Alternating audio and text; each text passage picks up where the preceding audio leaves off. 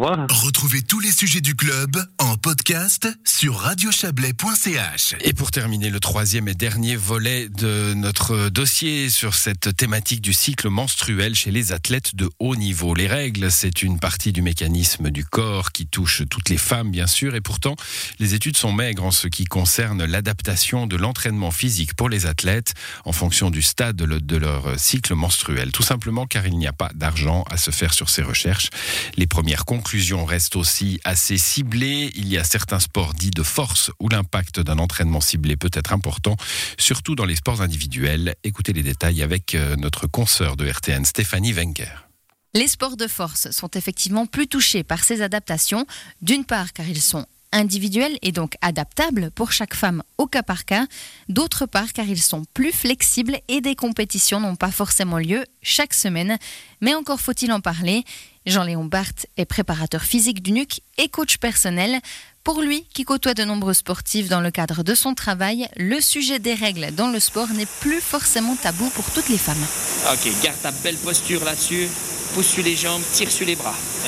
Respire bien, à défaut de parler d'un sujet tabou, c'est un sujet qui est instrumentalisé par l'athlète elle-même ou par la sportive elle-même ou par la femme elle-même. Parce qu'on peut aussi faire le parallèle avec le monde du travail que ce soit dans le sport ou dans le monde du travail la femme va instrumentaliser ses éventuelles difficultés liées à son cycle pour ne pas ne plus jouer, pour ne pas manquer un jour de travail, euh, pour rester performante, pour rester productive. Et puis ben ça aujourd'hui, tant qu'on n'en parle pas, les esquisses de solutions sont pas tellement existantes. Allez, croche, croche, croche, croche, croche, lâche pas. 3, 2, 1. Et c'est bon. En tant que sportif de haut niveau, si on travaille de manière individuelle, c'est plus facile à mettre en place ce genre d'entraînement que lors euh, d'un sport d'équipe? Alors ça c'est évident, le sportif individuel est vraiment accompagné de manière exclusive et puis ça permet bien évidemment d'aborder plus facilement les choses qui doivent être abordées que pour lui ou que pour elle. Par contre, dans le sport d'équipe, il y a de fortes chances que les séances d'entraînement se ressemblent pour tout le monde. À ce moment-là, l'enjeu, et puis on le sait tous, c'est d'individualiser au maximum l'entraînement pour rendre chacun des athlètes ou chacun des sportifs, euh, j'allais dire, bon ou performant, parce qu'on n'est pas obligé de parler de sport d'élite. Et puis à ce moment-là, ça devient compliqué de faire de l'individualisation, mais il y a quelques petits outils qu'on pourrait euh, voilà, aujourd'hui mettre en place assez facilement. Et puis il ne faut pas oublier que le cycle menstruel, c'est un bon signe que le corps d'une femme fonctionne bien, athlète ou non.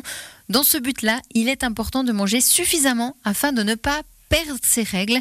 Les précisions avec Laura Palmieri, diététicienne au RHNE. La notion euh, d'apport calorique est, très importante.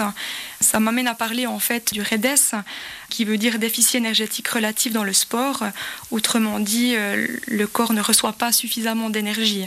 Ça, c'est très important. Avant, on parlait de la triade de l'athlète qui était trouble du comportement alimentaire, trouble du cycle, ostéoporose ça s'adressait uniquement euh, aux femmes.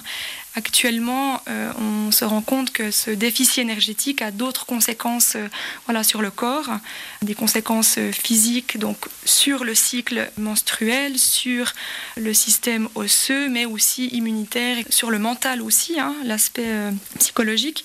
Il y a une notion aussi de durée qui est très importante.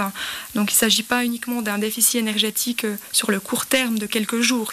Plus l'athlète sera en déficit énergétique hein, sur, le, sur la durée, plus cela va avoir des conséquences sur ses performances, mais surtout euh, sur sa santé. Les femmes font du sport depuis des décennies. Elles sont désormais de plus en plus présentes à haut niveau, comme en démontre leur participation en hausse constante aux Jeux Olympiques, par exemple.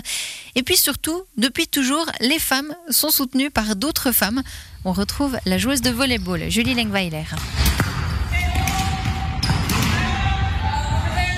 Au niveau psychologique, ça aide beaucoup parce que on a tous un peu les mêmes problèmes euh, et même si on peut pas vraiment, tu vraiment beaucoup faire, mais peut-être juste le dire et d'avoir quelqu'un qui te comprend, euh, ça aide. J'espère pour le futur, c'est quelque chose de plus accepté et je sais pas qui c'était, mais il y a une joueuse tennis, je pense il y a déjà un peu longtemps, qui a aussi dit en interview, ah bon, euh, aujourd'hui je pense que j'ai perdu parce que j'ai aussi mes règles et c'est vraiment difficile de jouer avec.